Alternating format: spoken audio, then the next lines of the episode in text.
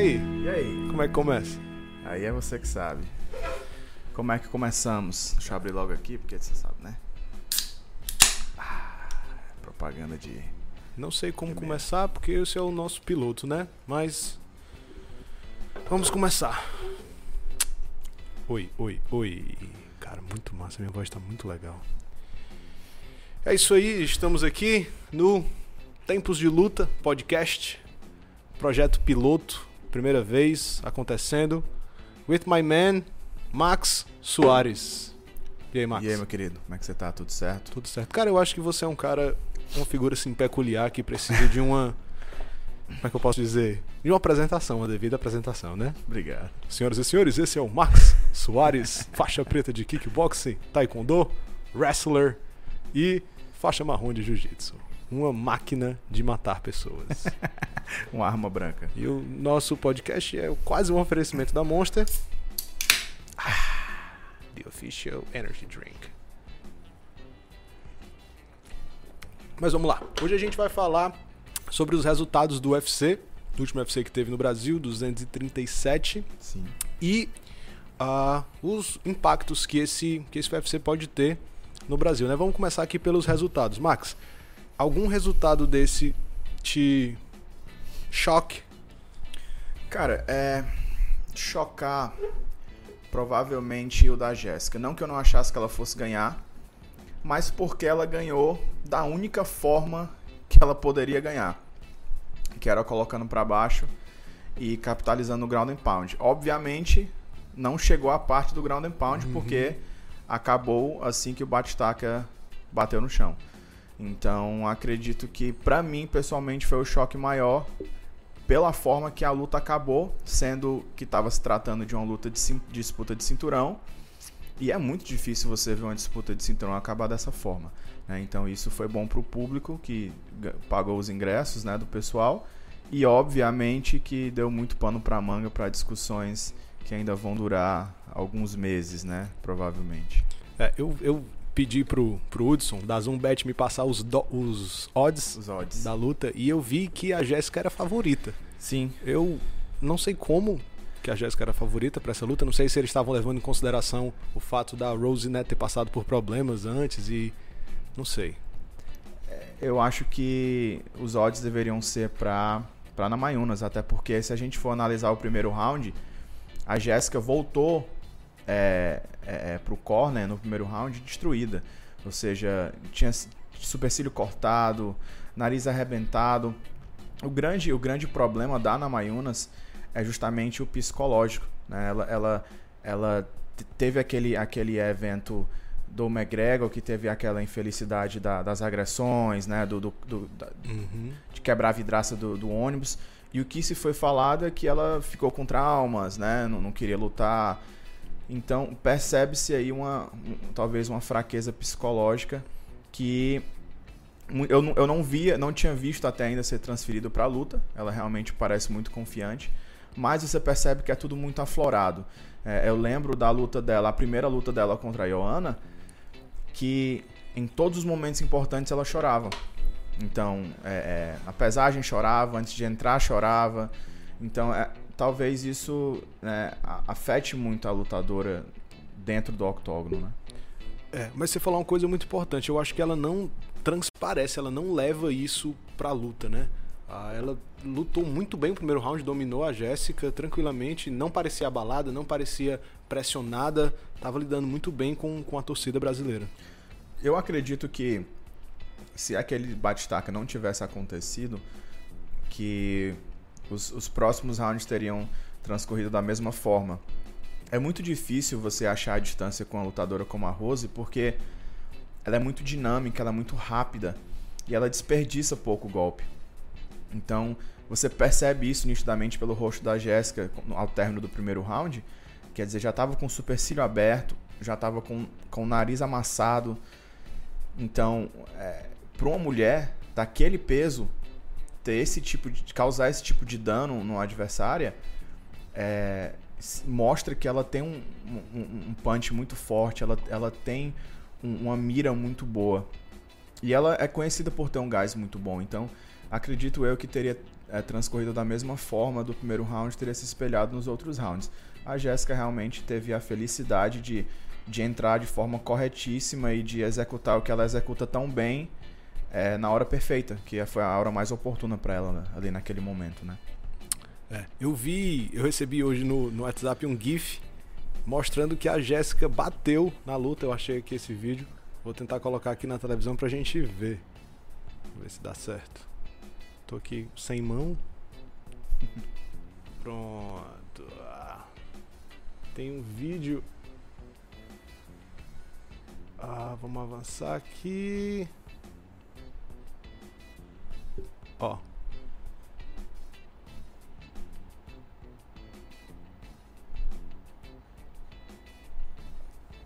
É, aí agora foi um pouco polêmico, né? Porque realmente a gente estava até conversando antes de começar aqui o live e eu comentei que sem ver o vídeo eu tinha comentado que realmente poderia ser um ajuste de pegada, alguma coisa parecida, mas ela nitidamente é, tira ela, a mão e bate, né? solta né? a mão, bate.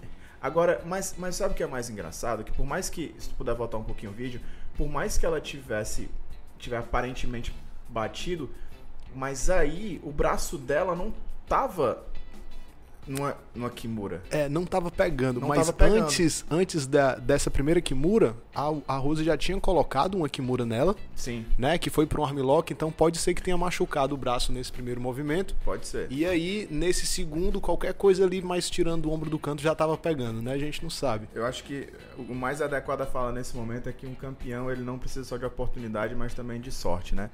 Então, a Jéssica, pelo jeito, teve os dois. Eu acredito que que na minha concepção ali talvez não tivesse é, de uma forma que ela pudesse bater por dor ou por desistência, mas a gente nunca sabe o que está passando na cabeça de um lutador naquele momento, né? É. Então.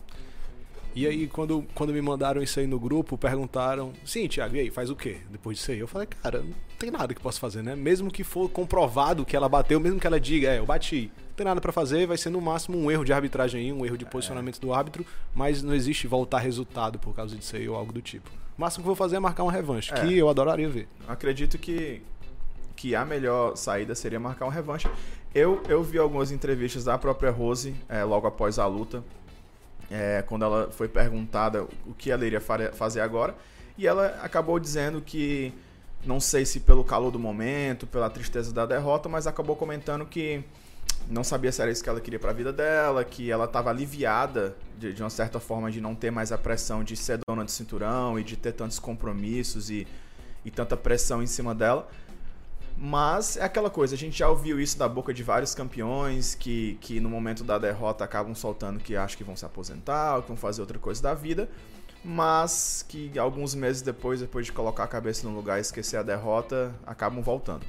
Eu torço para que ela volte, porque ela realmente é uma ótima competidora, é, um, é uma showgirl, né? Sabe dar show, sabe lutar, tem o, o jeito muito característico dela que, que é uma coisa que, que chama fã, que vem de luta né? Thug, né? Thug, pra quem não sabe, ela é uma gangster. Ela se considera uhum. uma gangster, mas uma gangster do bem. Mas você percebe pelo jeito que ela entra, né? Cara fechada, marrenta, mas é, sempre respeitosa. Então eu acredito e torço que, que isso tenha sido só da boca para fora e que a gente ainda possa ver ela lutando. Eu acredito que é um mecanismo de defesa, né? De quando Sim. você perde, você é um jeito de você não absorver aquela, aquela derrota de, da forma mais negativa possível, né? Mas eu acredito também que ela volte. Falando dos, dos impactos dessa luta no, no nosso cenário nacional, eu acho que essa foi a vitória brasileira com menos impacto positivo que poderia ter. Vai ter impacto positivo, lógico, mas o MMA feminino ainda é muito muito pequeno, muito eu vou usar a palavra irrelevante, mas não é bem essa palavra. Mas comparado ao MMA masculino, é irrelevante, né? A Amanda é dona de dois cinturões e ela não tem toda a moral que o José Aldo tem, que o Anderson tem. Então, eu acredito que dos resultados brasileiros, essa vitória foi o menos melhor que poderia ter acontecido pra gente. É, é difícil você você aparecer num card que tem tantas lendas, né? Você coloca no mesmo card no seu país de origem Anderson Silva e José Aldo, o resto fica meio que ofuscado.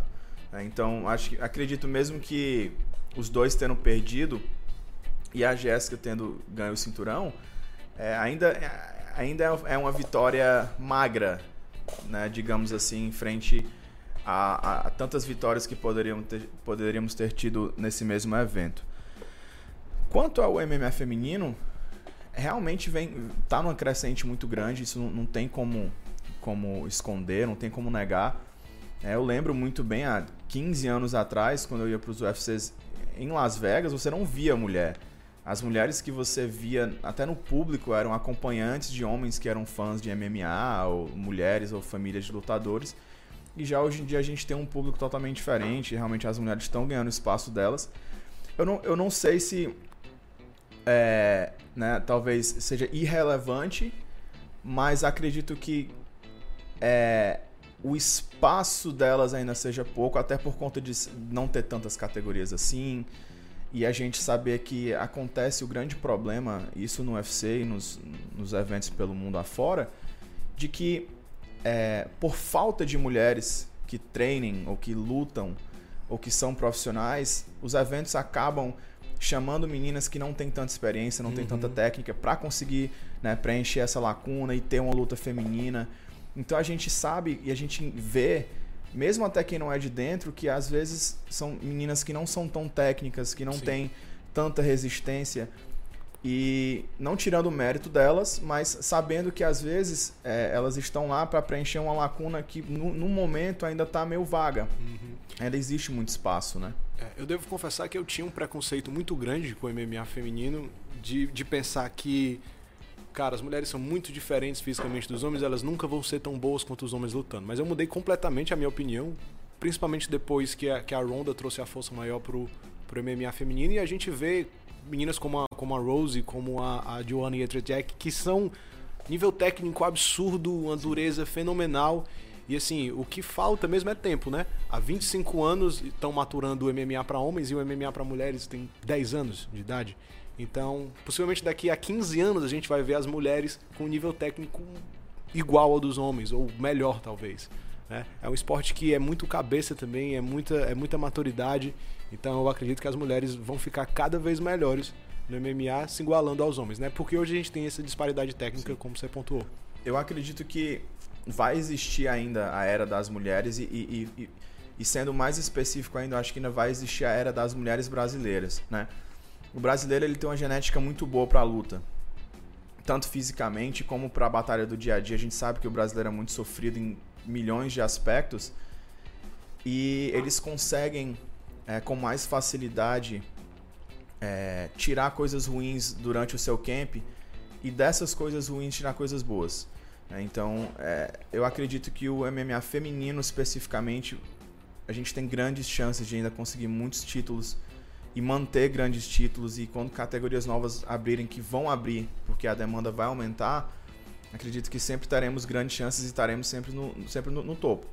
Porque a genética brasileira em si é sensacional, né? Você vê, é, os russos têm uma genética muito específica, né? Uhum. São caras muito resistentes, mas você vê que não são tão técnicos. É, é muita resistência, às vezes é um cara muito forte fisicamente. Mas técnica, técnica mesmo, você é difícil ver. Sim. E já no brasileiro não, você tem, tem caras muito técnicos e, e, que aprendem com facilidade e que evoluem com facilidade enorme, como um grande exemplo que eu gosto de citar, Rafael dos Anjos, que vai estar lutando agora esse final de semana.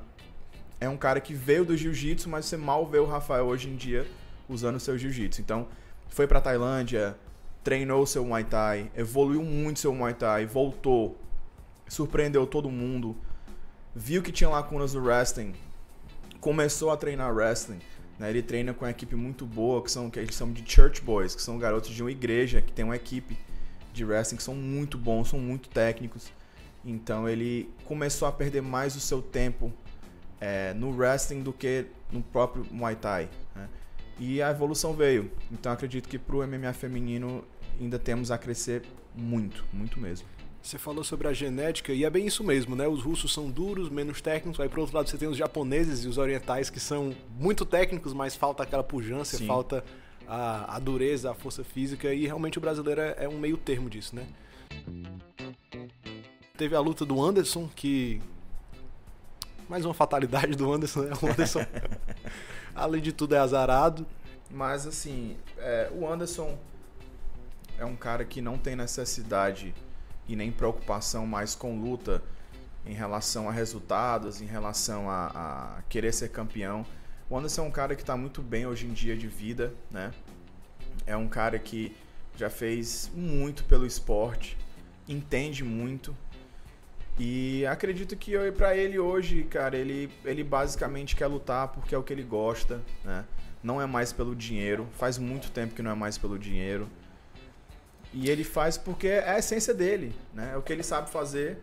E ele acredita que, como ele tem um público atrás, ele ainda consegue fazer grandes lutas. Porque Sim. mesmo a gente sabendo que o Anderson já é um cara mais velho, indo com, contra um Canonier, que é um cara muito mais novo, muito mais forte, a gente sabe que do Anderson qualquer coisa pode acontecer. Uhum. Você pode esperar qualquer coisa do Anderson e ele vai fazer uma coisa que você nunca viu na vida. E pro próprio UFC é muito bom manter o Anderson lutando, Sim. porque o público brasileiro gosta demais do Anderson, né? E ainda não se teve uh, um grande nome depois do Anderson e do Aldo que fosse tão forte quanto eles, né?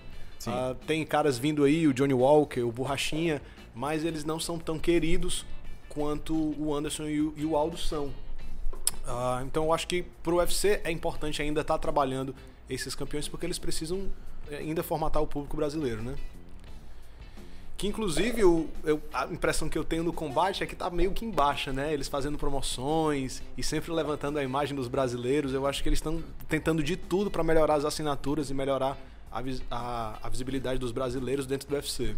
É, assim, antigamente acreditava-se muito que só assinaria um pacote de TV a cabo ou só assinaria um, um, um canal é, privado de lutas se você se tivesse um brasileiro lutando ou se os brasileiros estivessem alta, óbvio que depois do, da, do, do, marco que foi a luta do Anderson contra, contra o Vitor no Rio, que, que, o UFC, que o UFC realmente cresceu no Brasil, o MMA surgiu mesmo de vez no Brasil, caiu no gosto do povo, a cada ano aumentava.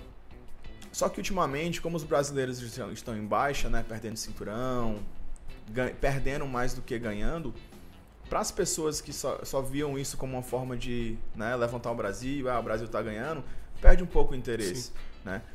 Para quem realmente ama e gosta e vive e, e, e, convive no meio dessas pessoas, isso não faz diferença alguma, porque a gente sabe muito bem que existem lutas entre dois americanos ou dois russos que são lutaços e que vale a pena ficar acordado até duas horas da manhã para assistir com certeza a galera que está assistindo isso aqui é, é, esse pessoal que vai assistir a Sim. luta de dois russos, com certeza. Sim. Mas a grande maioria do público é o público que gosta do MMA porque tem brasileiro ganhando. Exatamente. É aquele, é aquele velho problema do brasileiro. A gente não gosta do esporte, a gente gosta de ganhar, né? Não importa o esporte. Sim. A gente já teve a era do tênis com Google, a era do vôlei com seleção masculina e a era da Fórmula 1 com, com, Até com o próprio Senna. futebol, né? O futebol é muito forte de 4 em 4 anos que a gente cria a esperança é. de, de ser campeão.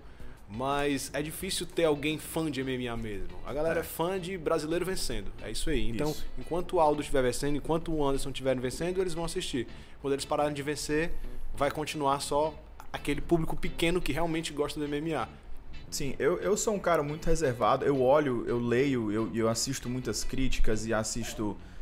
É, sigo lutadores, os que eu conheço, os que eu não conheço, os que eu tenho intimidade ou não. E às vezes o que me deixa mais chateado, Thiago, é que você vê as pessoas quando não entendem o que é que um lutador passa, a perda de peso, o mau humor, o estresse, as dores, as lesões, as recuperações, as dúvidas. E o cara vai lá e o cara passa três rounds trocando porrada e perde. Aí sempre tem alguém que vai, faz um comentário infeliz, uhum. diz, ah, é um bundão, tem que se aposentar, tá sem gás, tem que se aposentar, não lutou nada, ou seja, quem é do meio e entende sabe que quando você entra numa luta é 50-50. É né? Alguém vai ter a mão levantada, pode ser você, pode ser o outro cara, mas nem sempre sai como planejado, até porque o MMA ele é um esporte incrível justamente por conta disso. Qualquer coisa pode acontecer. É... O cara que é favorito pode perder, pode ser nocauteado. O cara que é azarão pode confirmar que é azarão e pode perder. Então acho que só mesmo quem está no meio para entender. Eu acho que eu acredito que seria bacana se as pessoas realmente começassem a procurar entender um pouco mais antes de falar uhum. e de, de, gerar alguns comentários que por muitas vezes são realmente infelizes, né? É, eu, eu, às vezes eu me divirto vendo os comentários no combate dos especialistas de sofá, né? E tem Sim. vezes que eu saio do sério, eu fico comentando, cara, tu já lutou na vida, tu já calçou uma luta, tu já fez um treino, tu já tomou um soco na cara para ver como é que é. Porque é, é exatamente isso, são especialistas de sofá. A galera nunca fez nada da vida e quer dar pitaco de luta. Eu acho que o melhor ditado que define o MMA vem do nosso né, saudoso Rock Balboa. Né? Todo mundo tem um plano e estratégia até tomar o primeiro soco é uma reação natural do ser humano, né? Pode ser o cara mais treinado do mundo. Uma hora ele vai deixar a emoção tomar de conta. Uma hora ele vai se descuidar, seja pelo cansaço, seja porque a cabeça não está lá no lugar, seja por falta de concentração, seja por dor de barriga, que seja. Mas uma hora ele vai desconcentrar e uma hora alguma coisa ruim vai acontecer, é normal. O nosso Anderson é prova disso. É um cara que já, já né, foi atingido por lesões várias vezes e agora foi mais uma vez. Né? E muita gente com certeza vai abrir a boca para dizer: ah, mas ele não se machucou, aquele ele inventou. Foi comprado. Foi comprado. Então, assim, pessoal, galera, esse lance de comprar, eu vou dizer que não existe? Não. Existe, né? O mundo é corrupto. Mas eu acredito que nesse nível, não. Não dessa forma. Eu vi gente dizendo que o Anderson vendeu a canela pro Weidman. Ah, cara, com certeza. O Adjon deve estar tá com a canela né? dele na prateleira dizendo, eu comprei. Essa eu comprei. É muito louco, né? O cara vai vender a luta e vai, tu vai chutar na minha canela, vai partir minha é, canela no meio, vou certeza. ficar dois anos fudido. É, agora vamos aumentar esse valor, porque tem uma periculosidade, né? Eu estou quebrando a canela, então eu tenho que aumentar o valor. É, enfim, é, acho que o pessoal só tinha que entender mais e procurar saber mais e, e tentar falar menos besteira. Talvez ajudasse muito. Com certeza. Você falou do que o Anderson não precisa estar tá lutando, né? Um cara que já ganhou muito dinheiro, é um cara que não precisa mais provar nada para ninguém. Outro cara desse é o BJ Penn, né? BJ Penn lutou no UFC 37, lutou no UFC 137 e agora lutou no UFC 237. Tá aí há, sei lá, 9 anos, 8 anos sem vencer, se eu não me engano.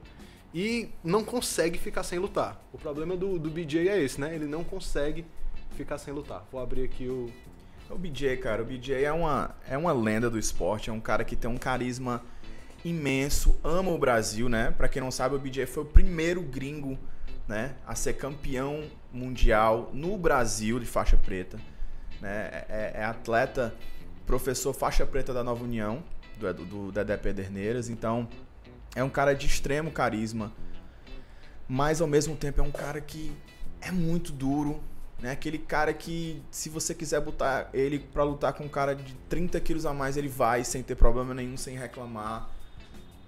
Mas é como você disse, é um cara veterano que vem dos primórdios do UFC, literalmente. Na época que ainda tinha cabelo, né? Fez grandes lutas, chegou a ser detentor de cinturão em duas categorias.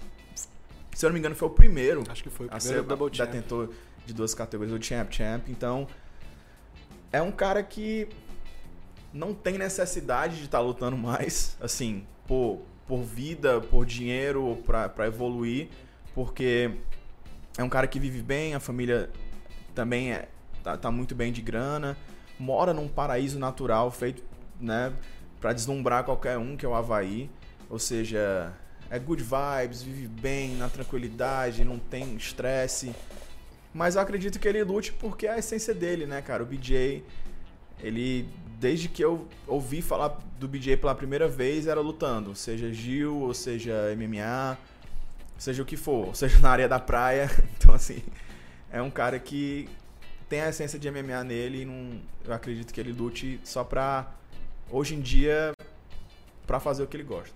Eu lembro que uma época o Vitor chegou a falar sobre abrir uma categoria para veteranos, né? Sim. Acho que mais de 40, com regras diferentes, com a luva maior e o tempo de round menor. E esses dias eu fiquei pensando, poxa, será que isso não era uma boa ideia, cara? Porque tem muito cara, uh, grandes nomes, né, que de marketing seria bom pro evento, seria bom pro público, que querem lutar, mas que não é mais competitivo, não dá para botar mais o BJ Penn com um cara de 20 e poucos anos. O próprio Anderson ainda é duríssimo, mas não dá para botar ele com um cara de 20 e poucos anos que tá muito duro e forte para lutar cinco rounds, por exemplo. É, o esporte evoluiu.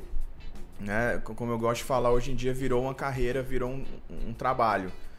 Antigamente não, era, pela, era puramente pelo dinheiro ou pela honra.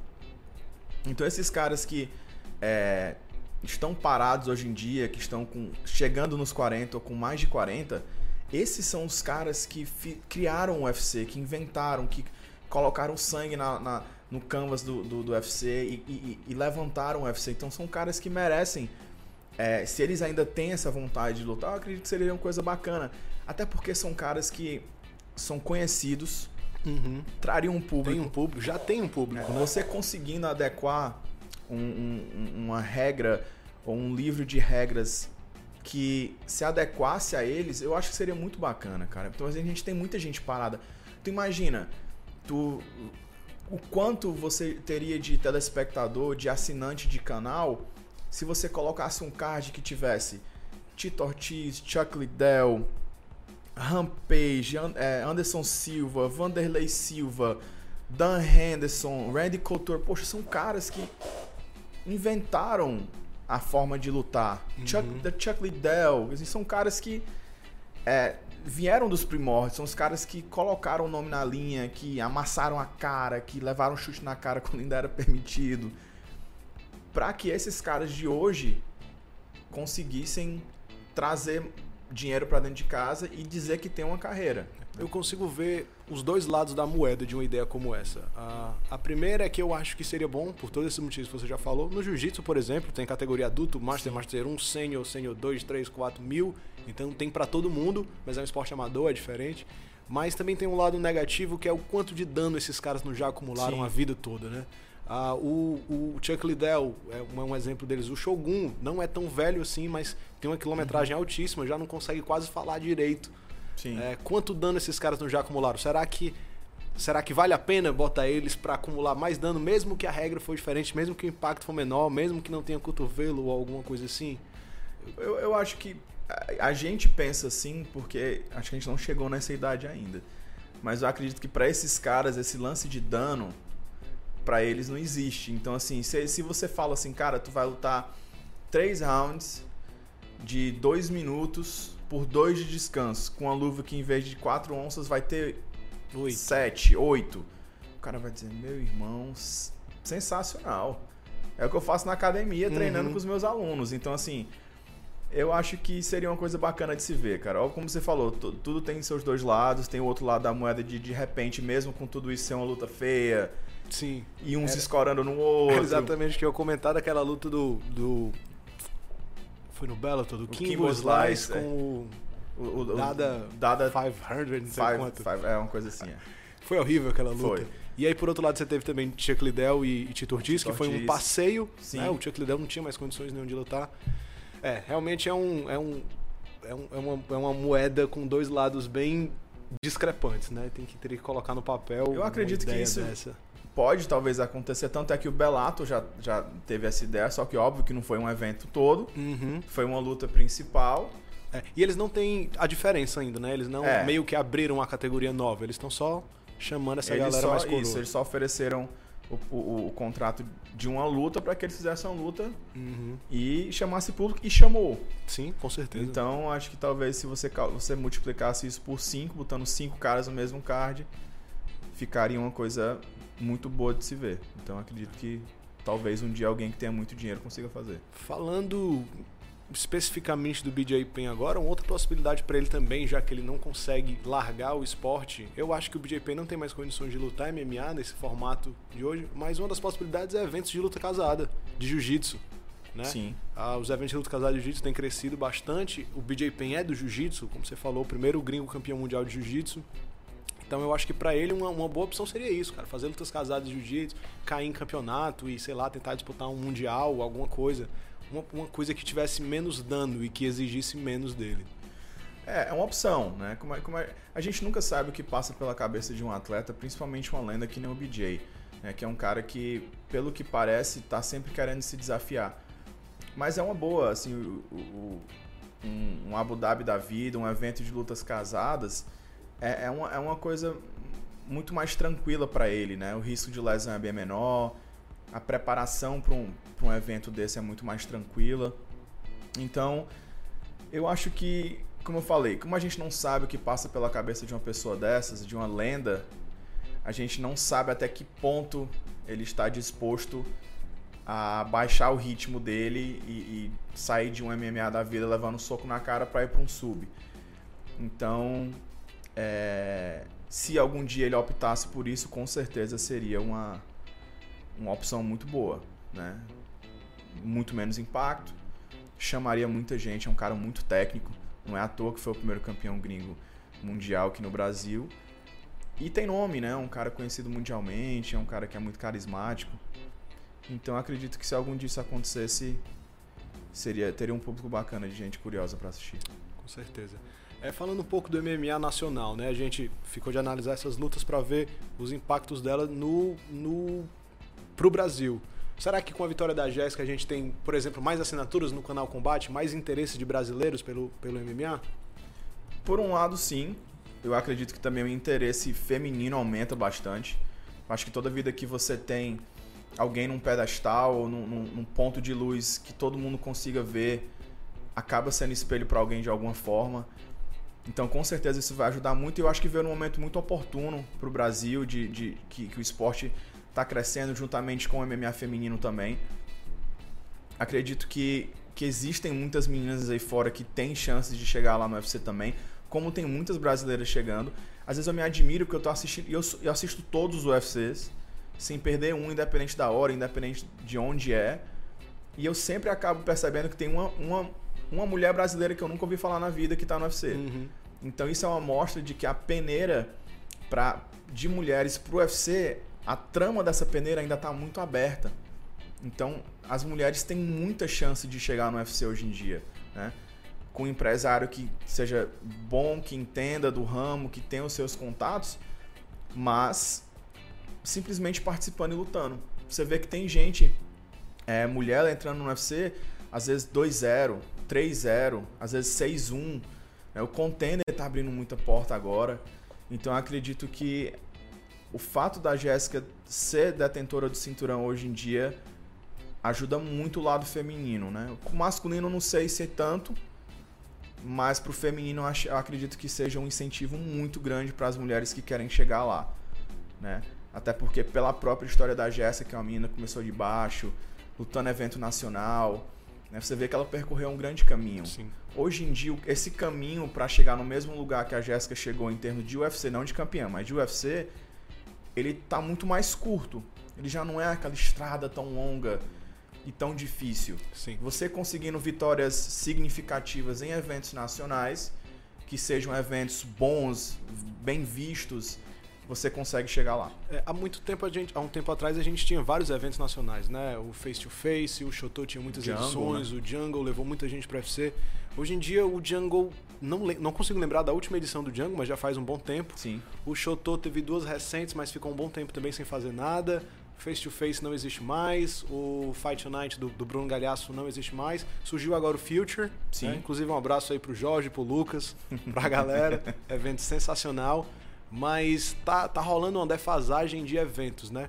Até mesmo aqui no Ceará tinha muito evento e, e não tá tendo. Desse ano, do começo do ano para cá surgiram novos eventos, então talvez Sim. esse ano seja um ano de, de mais investimento no MMA nacional, né? Cara, eu acredito que essa defasagem ela não seja ruim. Eu acredito que na verdade seja boa, porque se tornou uma, uma seleção natural. Né? Os eventos bons organizados e que valorizam os atletas, eles são os que permanecem e eles são os que estão surgindo e vão permanecer. Né? A gente tem o Victorious, a gente tem o Triangle, né? que, é, que é um evento de lutas casadas e submission também que, que tem uma qualidade enorme. A gente tem o Future FC, que veio com uma inovação enorme Sim. de escolha de atletas pelo público por aplicativo.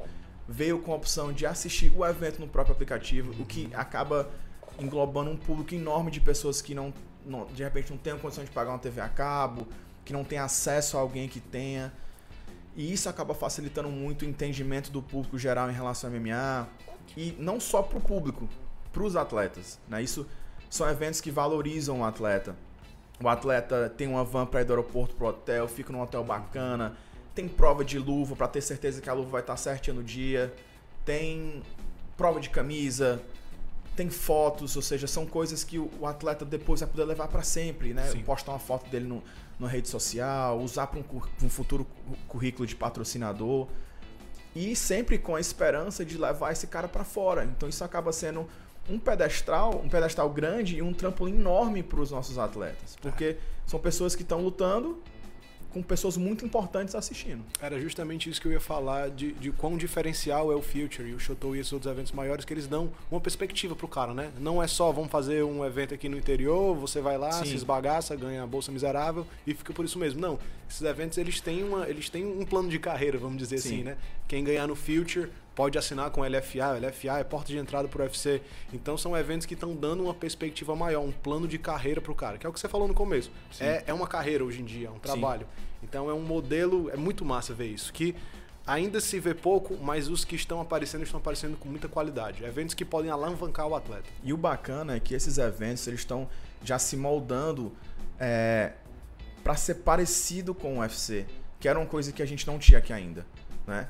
É, ter um evento que pudesse usar cotovelo, que é, fosse, tivesse um comissário para entrar com o atleta até uhum. o corner, que, que tivesse vendo o que estava acontecendo ali com o corner e o atleta durante o intervalo, que tivesse toda essa mídia com o atleta, para ele entender o que é media day, para ele entender o que é sessão de fotos, para ele entender que, que essa sessão de fotos é o cara desidratado, ou seja, ele está mal, ele tá magro, com sede, e mesmo assim ele tem que estar tá lá cumprindo o compromisso profissional dele. São eventos que descontam realmente sua bolsa se você não bater o peso. Então, esse compromisso com o atleta, ele traz uma seriedade muito grande e um ch... profissionalismo, na verdade, né? Que é o que Isso. não tem nos eventos. E uma oportunidade grande e uma grande chance de o atleta chegar no UFC e não ser alheio a isso, e não achar esquisito, e não se acostumar que ser como acontece muito em eventos regionais e menores, o cara chega, não bateu o peso, aí não perde bolsa, aí luta mesmo uhum. assim. Muitas vezes os atletas recebem ingresso. E aí como é que você vai, como é que você vai debitar Exatamente. 20% da bolsa do cara? Exatamente. vai tomar dois ingressos do cara? Como eu é, é entendo por um lado, porque realmente é difícil você fazer um evento, mas eu acredito que a valorização do atleta ele tem que ser acima de tudo, porque o atleta é que faz o evento. Se ele não tiver disposto a lutar e não tiver lá para lutar, o evento não acontece. O, cara pode até conseguir um outro atleta para lutar, mas você não pode garantir que é um cara que está preparado, um cara que treinou, um cara que vai dar um show. Então, esses eventos é, são importantíssimos para que a gente chegue no UFC com qualidade, porque a grande diferença do Brasil é essa. Uhum. Tinha muito atleta chegando sem qualidade, sem entender o que era um UFC, sem saber o que era o nível de um UFC. Uhum. E quando você compara isso com os Estados Unidos da vida, uma Rússia uma Austrália, você tem atletas saindo do amadorismo, entrando para o profissionalismo, cientes de tudo que o UFC oferece e já acostumados com esse meio. Sim. Então o impacto para eles é mínimo. E já o brasileiro chegava lá, a queda era enorme. Porque ele tinha media day, tinha compromisso com entrevista, tinha que provar luva, isso morrendo de fome e mal-humorado. Aí o pessoal já cai em cima, critica, diz que o cara é chato, diz que o cara é um otário aí luta e perde, ou seja, o cara da a imagem do cara ficou ruim e ainda perdeu, ou seja, ficou ruim com o patrão, com a mídia e consequentemente com a uhum. torcida. Isso só porque ele não estava preparado para o tamanho do evento. Exatamente. E eu acredito que esses eventos que estão surgindo de forma profissional vão conseguir preencher essa lacuna que estava faltando para o nosso esporte brasileiro, não só no Nordeste, uhum. mas no Brasil inteiro. E tecnicamente falando, Max, você acha que nos últimos anos teve diferença é, do, do, do, modo com que os atletas treinam, se preparam para as lutas, mais parecido com o padrão americano de qualidade MMA? Acredito eu que padrão americano ainda não, mas eu acredito que a evolução existiu. Se você pegar 10 anos atrás, principalmente aqui em Fortaleza, os atletas só treinavam o que eles sabiam. E eles queriam ficar bons no que eles sabiam. E se fosse um cara de trocação, que era um striker, que ia lutar contra um grappler, a única motivação dele era não ir pro chão. Sprawl and Brawl. Então era porrada em cima e defesa de queda. E se fosse o contrário, era um cara que ia aprender um jab, um direto para fintar e entrar na queda e fazer o trabalho dele. Uhum.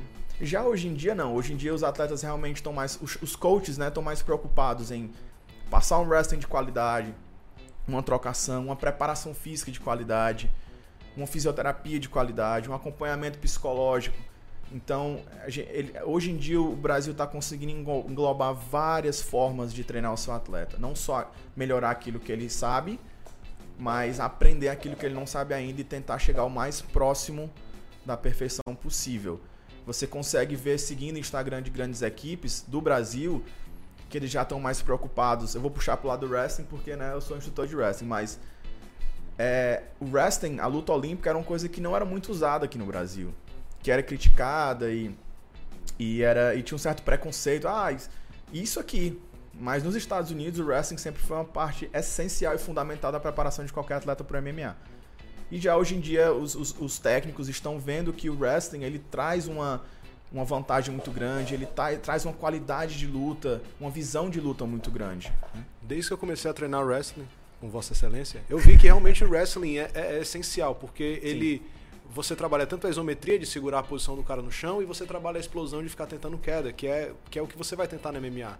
Se você tem só a isometria de segurar no pano, quando você ficar trocando porrada explosiva, você vai morrer. É. E se você tem só a, se você tem só a explosão do Muay Thai ou do boxe, quando ele botar para baixo você fizer dois minutinhos de força, acabou.